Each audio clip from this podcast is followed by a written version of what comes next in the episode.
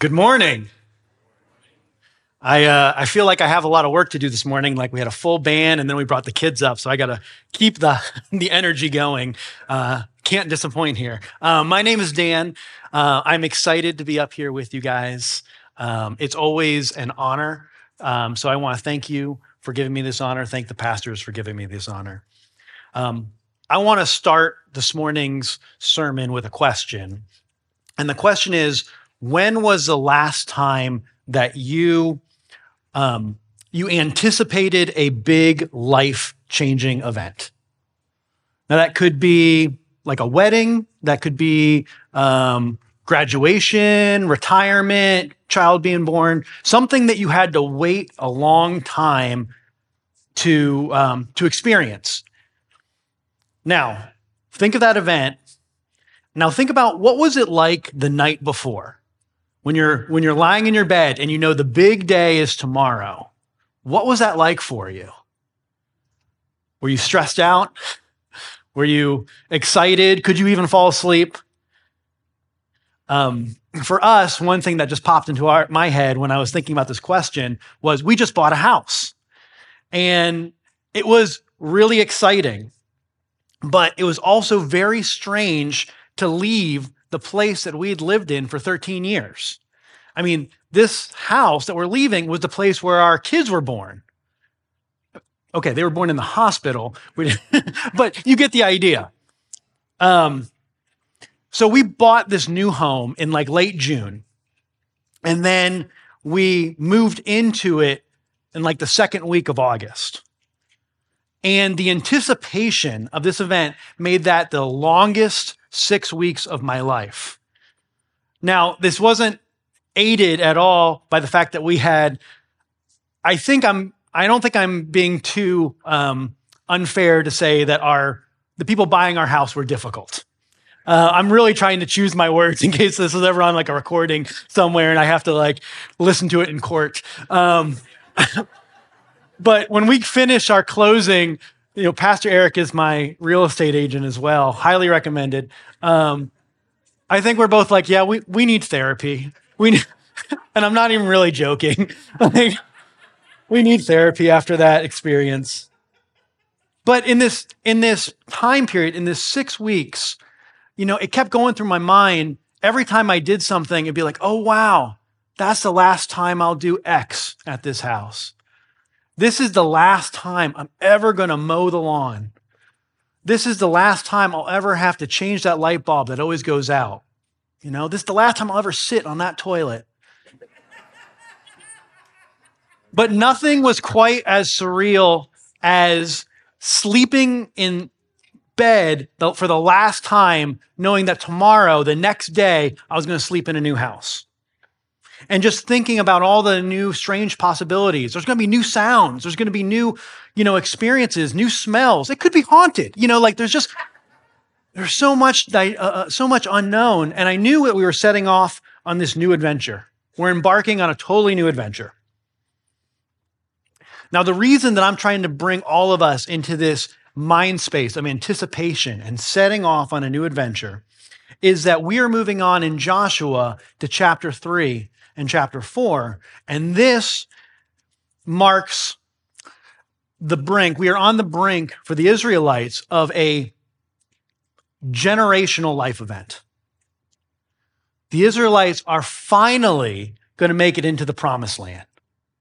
Now, this is the place of blessing and rest that was promised to Abraham hundreds of years ago.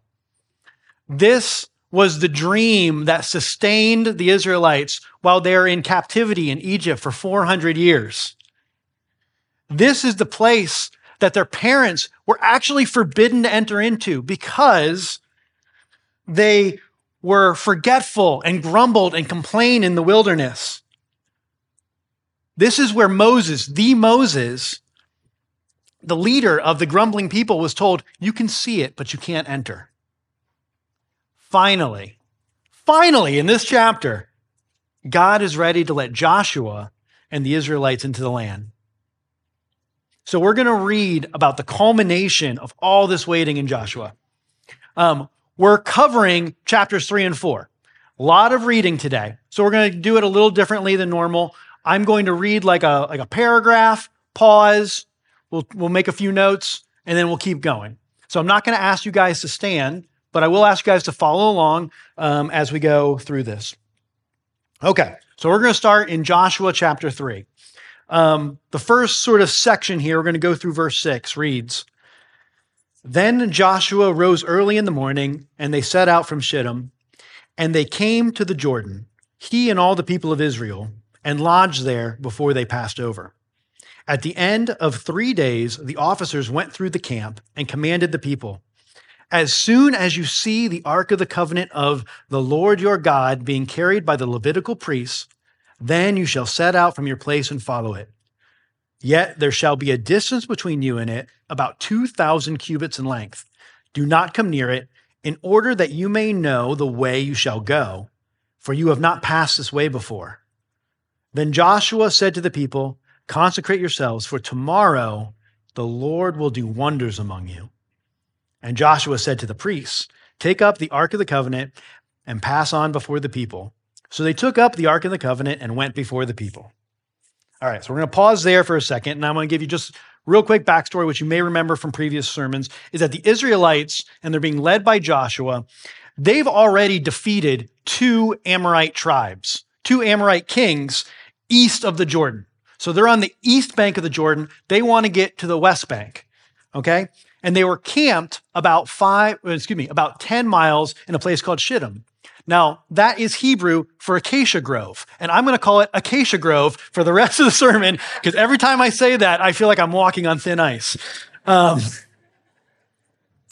now, last week we talked about Rahab. And in that story, we learned that the people of Jericho and the people of, of the Canaan area, um, they had heard of this conquering people that was encroaching on the land. And I would imagine that they were nervously planning how to defend their cities. And they must have been thinking, well, thank God there's this big river separating us from them. Now, I am not a military analyst, but I doubt that the Canaanites, they expected the Israelites to, um, with all the men, women, children, farm animals, to make a beeline towards this river this large and overflowing river. I think if you attended West Point, this would not be in your military strategy textbooks. But it's exactly what they did. The whole nation heads towards the river. And as they head towards this river, they seem confident that God is not only with them, that God is not only leading them, but that God is going to do something amazing. And this is actually symbolized quite literally by putting the Ark of the Covenant out in front of them. Because not only did this allow God to lead, they follow where the ark goes, but it sends a powerful message to anybody who's looking on. Anybody looking on that says to challenge us means to challenge the one true God. Now, the Ark of the Covenant is, is featured prominently in these two passages that we're going to read, these two chapters. 17 times it mentions it. Um, I love stories with the Ark of the Covenant. You, you, you throw Ark of the Covenant into a movie, a story, I'm in. Okay. It's, it's mysterious. It's powerful. It can melt Nazi faces. It's this uniquely special representation um, of the presence of God. And it represents the relationship between God and his people because it rolls off the tongue. We say it, Ark of the Covenant. But do we ever stop and think about the word covenant in there? What is the covenant? What is a covenant? Um, a covenant is like a sacred agreement between God and his people that outlines promises, commitments, and obligations. It's important for us if we want to know God, especially in the context of the Old Testament, we need to understand that He is a covenantal God, a God that makes these kind of agreements, these sacred agreements with His people. Deuteronomy 7 9 reads, Know therefore that your God is God, the faithful God who keeps covenant and steadfast love with those who love him and keep his commandments to a thousand generations. And so God has made this covenant with his people at Moses, or with his people at Sinai through Moses. It's called the Sinaitic, I think I'm pronouncing that right, the Sinaitic covenant. He made it with Moses, and that was the leader again before Joshua. And the promise was if you follow me, you'll be blessed. If you don't follow me, there will be consequences. And the Israelites are being led by the symbol of this covenant. As they march towards this river, their actions shout, Hey, this may look crazy. I know this looks nuts, but we're following the Lord. And as I think about this, as, as we read this, this is a good reminder for you and me that following the Lord will feel often like starting off on a wild adventure. And at times, it's going to look crazy, and at times, it'll look like failure is imminent. All right, we're going to keep moving. We got a lot of ground to cover. All right, so we're picking up in verse 7, and we're going to go through verse 13 here. The Lord said to Joshua, Today I will begin to exalt you in the sight of all Israel, that they may know that as I was with Moses, so I will be with you. And as for you, command the priests who bear the ark of the covenant, when you come to the brink of the waters of the Jordan, you shall stand still in the Jordan. And Joshua said to the people of Israel, Come here and listen to the words of the Lord your God. And Joshua says, Here's how you shall know that the living God is among you, and that he will without fail drive out from before you the Canaanites, the Hittites, the Hivites, the Perizzites, the Girgashites, the Amorites, and the Jebusites. Behold, the ark of the covenant of the Lord of all the earth is passing before you into the Jordan. Now, therefore, take 12 men from the tribes of Israel from each tribe a man, and when the soles of the feet of the priests bearing the ark of the Lord, the Lord of all the earth, shall rest in the waters of the Jordan, the waters of the Jordan shall be cut off from flowing, and the waters coming down from above shall stand in one heap. Okay. So we're moving the story forward. And here we're told of a major reason behind this miracle. So, yes, it is to bring the people into Canaan. And yes, it is to deliver righteous judgment on um, God's enemies. But there's a third reason that they let us know in here, and that is to know God wants to let everybody know that He is with Joshua, that Joshua is the leader. He's setting up Joshua as the leader of the Israelites. And He's telling them that, like, this covenant promise that I made with you I made it through Moses. And all the strength and all the courage that that covenant promise has brought you, it is still yours through Joshua. And just like I parted the Red Sea with Moses, I will part the Jordan for Joshua's people. All right, moving on to verse 14.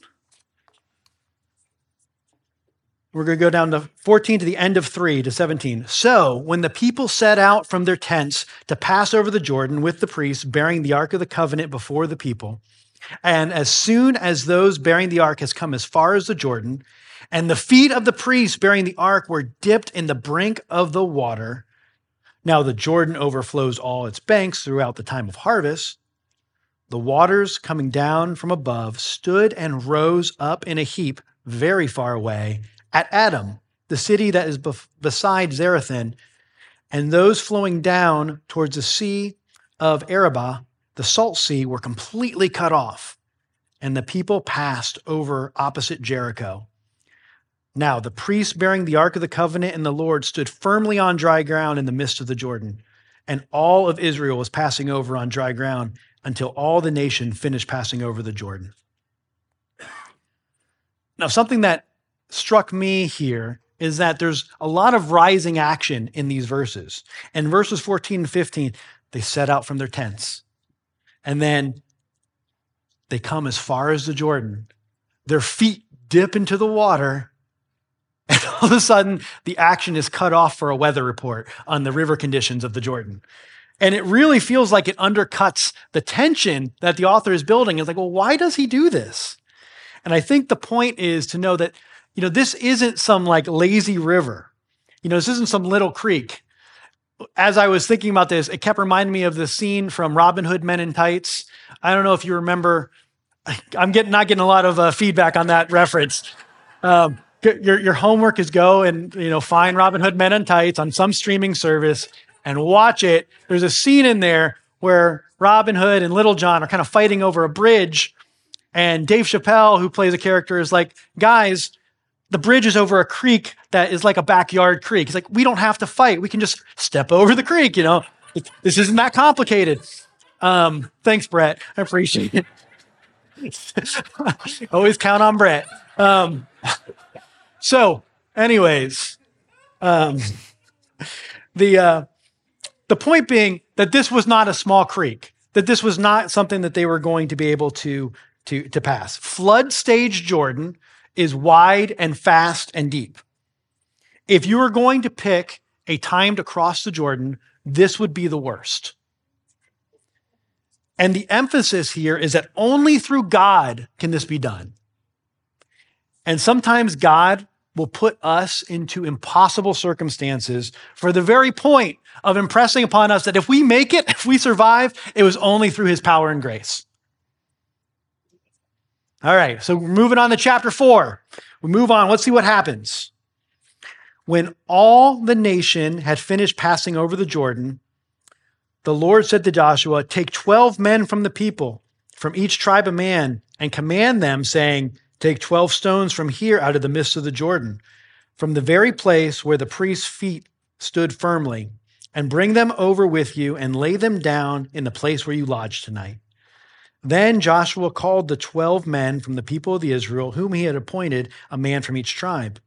And Joshua said to them, Pass on before the ark of the Lord your God into the midst of the Jordan, and take up each of you a stone upon his shoulder, according to the number of tribes of the people of Israel, that this may be a sign among you. When your children ask in the time to come, What do those stones mean to you? Then you shall tell them that the waters of the Jordan were cut off before the ark of the covenant of the Lord. And when it passed over the Jordan, the waters of the Jordan were cut off. So these stones shall be to the people of Israel a memorial forever. And the people of Israel did just as Joshua commanded and took up 12 stones out of the midst of the Jordan, according to the number of tribes of the people of Israel, just as the Lord had told Joshua. And they carried them over with them to the place where they lodged and laid them down there. And Joshua set up 12 stones in the midst of the Jordan, in the place where the feet of the priests bearing the ark of the covenant had stood. And they are there to this day. For the piece, for the priest bearing the ark stood in the midst of the Jordan until everything was finished that the Lord had commanded Joshua to tell the people according to all that Moses had commanded Joshua. So, something notable as we pause here is to think about just how much of the story that we're reading is dedicated to remembering the miracle. If you think about this miracle of crossing the Jordan, the parting of the Jordan waters, there's a lot of emphasis put on the lead up to it. And there's a lot of emphasis put into the fallout, the remembering of it. And the, the miracle itself seems to go by pretty quick. Um, it, it almost makes it seem like it was tame. I don't want you to think that this was tame. So the place where the water was stopped, Adam, was like 20 miles north of where they crossed. And what that means is that anybody in that area would have seen what God had done that day. But the narrative here, it really focuses on remembering, on this idea of taking the time to remember and passing that knowledge on to future generations. And here it's good for us to recall that the generation that's that's crossing the Jordan right now is not the same generation that crossed the Red Sea. That was the generation before. That was their parents that generation experienced a similar miracle, maybe even mightier miracle when they crossed the Red Sea. But when they got into the wilderness and life got a little tough, they quickly forgot what God had done. And they fell into complaints and grumbling as they made their way towards the promised land. And as a punishment, God declared that none of the Israelites of that generation would reach the promised land until they had passed away until after that generation had passed away. And so what you see here is the kids are trying not to repeat the mistakes of the parents. And maybe they're trying not to doom their children to the, to the circumstances that they, were, they grew up in. All right, we're going to keep moving. We're moving along. So we're starting, uh, we're 11 through 14 here. The people passed over in haste, and when all the people had finished passing over, the ark of the Lord and the priest passed over before the people. And the sons of Reuben and the sons of Gad and the half tribe of Manasseh passed over armed before the people of the Lord, as Moses had told them. About 40,000 ready for war passed over before the Lord for battle to the plains of Jericho. On that day, the Lord exalted Joshua in the sight of all Israel, and they stood in awe of him, just as they had stood in awe of Moses all the days of his life. So, these, these, these three tribes that are called out here Reuben, Gad, and, and Manasseh. It's interesting, they were not promised land in uh, they were not promised land in Canaan. Their promised area was actually on the east bank where they already were. So they crossed over, even though they had already conquered the land that they were going to um, to occupy. And it it made me think that, you know, how often are we motivated towards obedience because of what we think we might get? How often are our ends, what's, what's in it for us, the reason that we obey? And for these three tribes, obedience was just for obedience sake. God said, I know this isn't your land that you're conquering, but you need to go over with them and fight alongside them. And they did. And I also want you to know how, notice how Joshua's propped up. Because if you read the story, like, what did Joshua do here? I mean, he didn't like win a battle in chapter three or chapter four. We haven't talked about that. He didn't lead them. The ark did that. He didn't actually do anything when it came to um, parting the waters. That was God. What did Joshua do that um, that earned him this awe in in the sight of uh, all the people of Israel? He listened and he followed the Lord and he encouraged his people to do the same. Man, if that's not a testament to like what true godly leadership is, I don't know what is. All right, we're going to finish through. All right, so we're in 15 and we're going to go all the way to the end of chapter 4, verse 15, all the way to the end of chapter 4. And the Lord said to Joshua, Command the priest bearing the ark of the testimony to come up out of the jo- jo- Jordan. So Joshua commanded the priests, Come up out of the Jordan. And when the priest bearing the Ark of the Covenant came up from the midst of the Jordan, the soles of the priest's feet were lifted up on dry ground, and the waters of the Jordan returned to their place and overflowed all its banks as before. And the people came up out of the Jordan on the tenth day of the first month, and they encamped uh, at Gilgal on the east border of Jericho. And the 12 stones which they took out of the Jordan, Joshua set up at Gilgal. And he said to the people of Israel, when your children ask their fathers in times to come, What do these stones mean?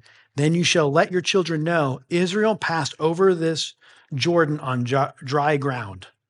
For the Lord your God dried up the waters of the Jordan for you until you had passed over, as the Lord your God did to the Red Sea, which he dried up for us until we passed over, so that all the people of the earth may know that the hand of the Lord is mighty, and that you may fear the Lord your God forever. So they cross over, and immediately the waters go back. As soon as the priest's feet uh, leave, the waters go back. It's reminiscent of, I think it's the Greek story. You know, they burn their boats. There's no, there's no turning around now. You're in it.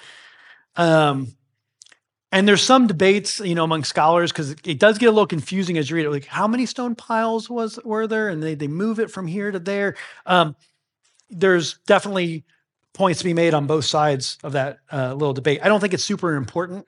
The important thing is that they brought these stones with them to Gilgal. That's where they were camped outside of Jericho. And these stones represented a, a testimony to the faithfulness and the power of God as they were staring down their enemy. Um, and this idea of stacking stones, it, it's not named here, but there's a practice of stacking stones as a remembrance to God. It's called raising an Ebenezer. Um, you may have heard that term before. If you sang "Come Thou Fount," you heard this that that term earlier today, and you probably thought, "What does that word mean?" Well, now you know. It's a stacking. It's stacking a stone to remember um, something amazing that God has done, and it's not a terribly uncommon practice in the Old Testament. So, with that, we've covered the entire three chapters. Round of applause. I don't see anybody sleeping yet. So you, we covered a lot of scripture today. That's that's good. Um, I want to give you three takeaways uh, before before leaving you. Yeah, three takeaways that I'm going to go so fast. Um, the first takeaway that I think we can take away from this is follow God's lead. We need to follow God's lead. Like, like the Israelites putting the ark out in front of them, we must also seek guidance in our lives uh, for God's direction. We need to seek God's direction in our lives. And the question I want to ask, we need to ask ourselves is when we reach crossroads at life, are we stopping and asking for God's direction? Now, when was the last time you found yourself at a crossroads? Like a, a, a, a decision, a point in life where you could take two different paths, and one path is going to lead you in a very different direction than the other path. Did you take the time to stop and ask for God's direction? Did you pray about it? Did you meditate and take time to listen? Or maybe you go and seek, seek wisdom in scripture, seek wisdom from wise and holy friends that you have. Now, remember, when following God, when embarking on the adventure that is fo- following God, it will often look crazy. It's all, there's many times that onlookers are going to tell you, hey, you're nuts. If we had done a cost risk analysis of, um, of this situation, and if we were said, um, you know, looking at uh, the attack, you know, looking at the Israelites crossing the Jordan, if we had done a cost risk analysis, we would have probably told them, you know, it would actually make a lot more sense if you wait a few months. Just wait until flood season's over. Then you can cross. This is going to be way easier. However, God said, follow me, and they followed. And when we find, uh, excuse me, when we follow God, we're often going to find ourselves in spots where, if, like, if He doesn't show up, we're going to get wet. We're going to fall into the river. In in my experience, God will rarely um, let you wait until conditions are perfect to start something. Like if, if following God always requires some aspect of faith. So as I was thinking about examples of this, it, it struck me that many, many moons ago, this church was started. And if you think about the circumstances around launching this church, there was no like launching parent church. There was no building. There were no seminarians to lead the, the people. It was just a group of people who felt like God was calling them to preach the gospel in Middletown. And again, you could have probably made a case that you could just like wait a couple years, check some of those boxes, and wait, wait out. But it really felt like God was saying, hey, you need to walk into the river. And so we did. And so, where is God telling you to follow? And perhaps even a better question is where is He telling you to step into the river? Are there things that God has placed in your heart that maybe you're just sort of putting off? You're like, you know, I'm just going to wait until life changes a little bit. Once life gets a little less busy, once a couple of things change, once a couple of circumstances look better, I'm going to get started on this. Guys, circumstances are never going to look perfect. If you wait till circumstances are perfect, you'll never do whatever it is that God has placed on your heart. All right, so we follow God's lead. Number two, we follow God's leader.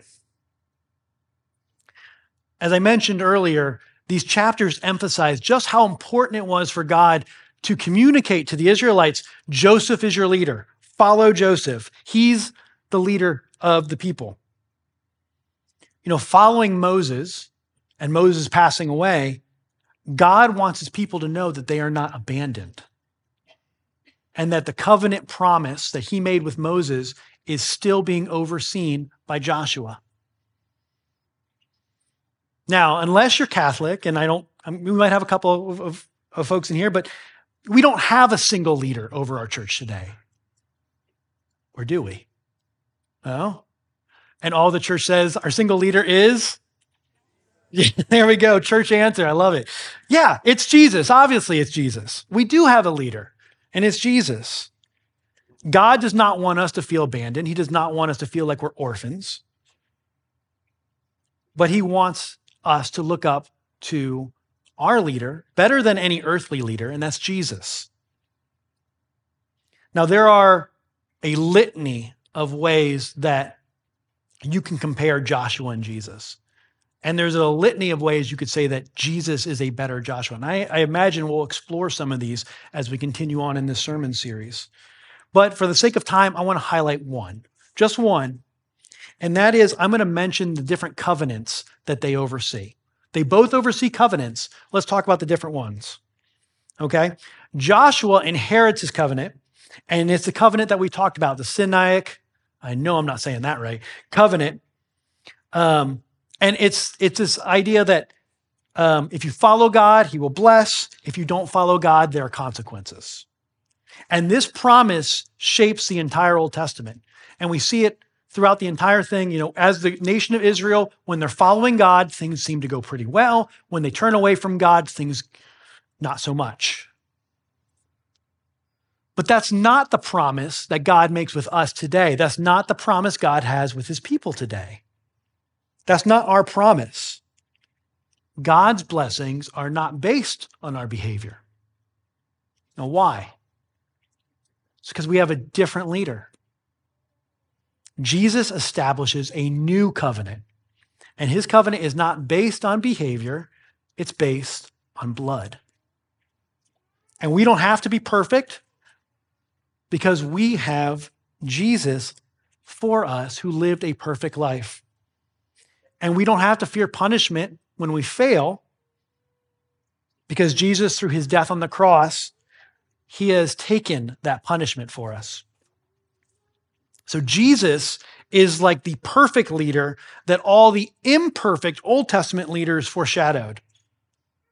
And to follow God means to follow his leader, Jesus. Now, as, as someone who was a, a pastor in, in uh, previous life here, I was sometimes asked to provide counsel uh, in the people's personal lives, speak in, um, and perhaps it was, you know, it could be marital problems, it could be problems with contentment. I mean, it really could run run the gamut. Um, and I would most of the time, when speaking with folks, I would spend all my time talking about the relationship with Jesus. And sometimes to the frustration of them, because they'd be like, no, I want you to let's talk about my marriage. I'm like, I really want to talk about your relationship with Jesus. I might not even get to the issue they they they came to me about. And so why? Why did I do that? Well, one, I'm not a trained counselor, and so I kind of like need to stay in my lane. And I do believe in counseling, so I don't want just to sound like I'm taking any swipes at people who do that. I think it's a really valuable profession, and more people should seek it. But in my experience, if you're following Jesus, a lot of things in life will fall into place. And if you're not following Jesus, then no amount of good advice is going to help. If you're not in that repentant relationship with God, and when I say repentant relationship, I don't mean like you said a prayer one time. What I mean is there's a regular communication between you and God. You admit the ways that you try and you fail to run your own life. You know, I, I think of the admit the ways that you tried to go out in front of the ark instead of the ark lead you. And then we look to Jesus for forgiveness. Okay. If you don't have that repentant relationship, you can walk in as many rivers as you want. You're just going to get wet. So the first step to following God is following Jesus. All right. So we follow God. We follow God's lead, we follow God's leader. And then the third point that I think is key in this section is that we create rhythms of remembrance. We create rhythms of remembrance. Because as I noted earlier, the author spends a lot of time focusing on what the Israelites did to remember the event. And the implication of raising an Ebenezer, the very fact that they did it, um, it, it implies that events like crossing the Jordan, events like God parting waters for us, they are unique. They're not going to happen every day. Most days won't involve miracles. Some days we will struggle to hear God's voice. So, having reminders of God's faithfulness, of God's power, can keep us from falling into forgetfulness, which may be the greatest enemy of our faith. Forgetfulness may be the greatest enemy of our faith. So I'm curious in your life, what Ebenezer's do you have? Maybe you have like a cross necklace or some jewelry. I think that's a really popular one that people use. Um, some art in your home, some Bible verses hung on your on your walls, uh, maybe a tattoo. Um, what are the Ebenezer's that you have in your life? I um, I came across something this week. Well, actually, wasn't this week. It was this month as I was getting ready to move. So I'm getting ready to move, and I'm pulling everything out of closets and I'm finding weird stuff. And it's taking me twice as long as it should because I'm stopping and looking at, oh, wow, old baseball cards, cool. You know, and anyways, I came across this and I, I brought it up so I could show you guys. This is, I found it amusing. This is the cross training workout. It's a, uh, a journal that I bought in 1998. And this really spoke to 1998 Dan, like a cross training, you know, like muscle workout thing. I bought this at a Young Life camp, I think. Um, and so I was like, I should probably throw this out or I'll read it. So I read it. And I have to read one entry to you. I feel like I'm reading somebody else's diary, but it's fine. So it's cool, right? All right. So I wrote this in like uh, January 30th of 2000. So you do the math on that one. I wrote, Life is funny. I just came back from leader weekend in Deer Creek and I am determined to do things right. Future Dan, hi. I've always been this dumb. When you read this, you had better be focused on Jesus, all caps. Do not do ministry if you're not focused on Christ. Uh, it goes on. I berate myself for all my shortcomings and sins are in here. Oh, I can't throw this away. This is a treasure. I you, you don't have to keep your old journals. You can throw them away if you want to. Uh, but this was helpful for me because I looked at this 20 years later and I can see God's faithfulness. I can see that God stuck with a 20 year old kid who is still trying to figure things out. When was the last time you thought about how God sh- has shown you his faithfulness? And when was the last time you shared that, that news with someone? One specific Ebenezer I think that we all can have is our testimony, the story about how God intersects with our life. When was the last time you shared your testimony with someone? Man, I think we got to dust that thing off. And if you're looking for someone to share it with, take a page out, you know, from Joshua and share it with your kids. Pass that on to the next generation. So you're welcome to do it. You're welcome to build Ebenezer's. You're welcome to build stone memorials. But I want you to understand God doesn't call us to do that anymore. He doesn't say you have to build things out of stone to remember me. But he does call us to remember. The calling to remember endures. We still need Ebenezer's in our life, but instead of stacks of stone, they are going to look like rhythms of remembrance. So, what's a rhythm of remembrance? Well, things that we do on a regular basis, the liturgies of our life that help us remember who God is and what he has done. So we come to church on a weekly basis and we hear the gospel over and over again. Every week, we need to be confronted by the gospel. This week, we look at the gospel and we remember how the waters that separated the Israelites from the promised land, like those waters, our sin separates us from God. And only through Jesus can we cross from death to life. We need that gospel spoken into our lives every day, every week. God calls us to rhythms. God calls us to rhythms of rest, keeping the Sabbath. You know, I'm just going to plug Pastor Matt's work. You know, there's a, a, a good catalog of sermons and work that he's done on rhythms of rest. We're called to regularly stop our work reflect on good, God's goodness, and rest in the completed work of Jesus. And the rhythm of that is what helps us to remember so we don't become forgetful and we don't damage our faith. So I could go on and on about this, but here's the question I want to leave you as we go What Ebenezer's do you have in your life? stacks of stone are good, but rhythms of remembrance are essential. Now, one act that we all have is communion.